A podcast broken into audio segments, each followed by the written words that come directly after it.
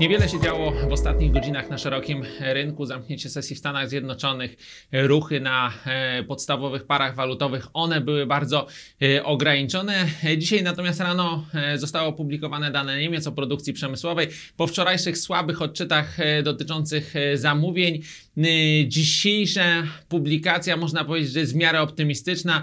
Nie było spadku miesiąc do miesiąca, spadek rok do roku był znacznie płytszy niż w przypadku zamówień. On wyniósł 4%, cały czas względnie dobrze wygląda budowlanka, także można powiedzieć taki minimalny, lekki powiew optymizmu za naszej zachodniej granicy.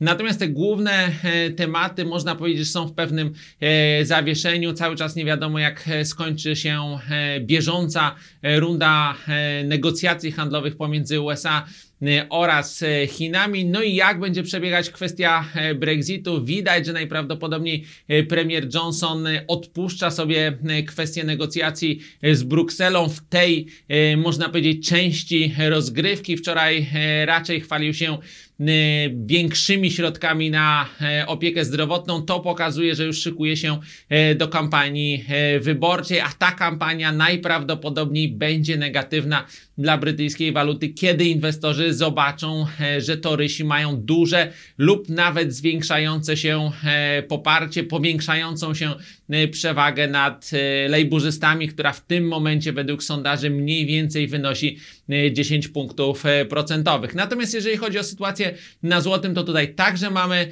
spokojne notowania 4,32, 4,33 na EURPLN, nieco poniżej granicy 3,95 na dolarze do złotego i tak jak zwracaliśmy uwagę wczoraj, wydaje się, że te poziomy można określić jako bazowe. Można również stwierdzić, że wokół tych poziomach powinniśmy mieć handel w najbliższych godzinach, także raczej stosunkowo mało impulsów dla złotego, a tak jak mówiłem, tym poziomem bazowym są bieżące notowania.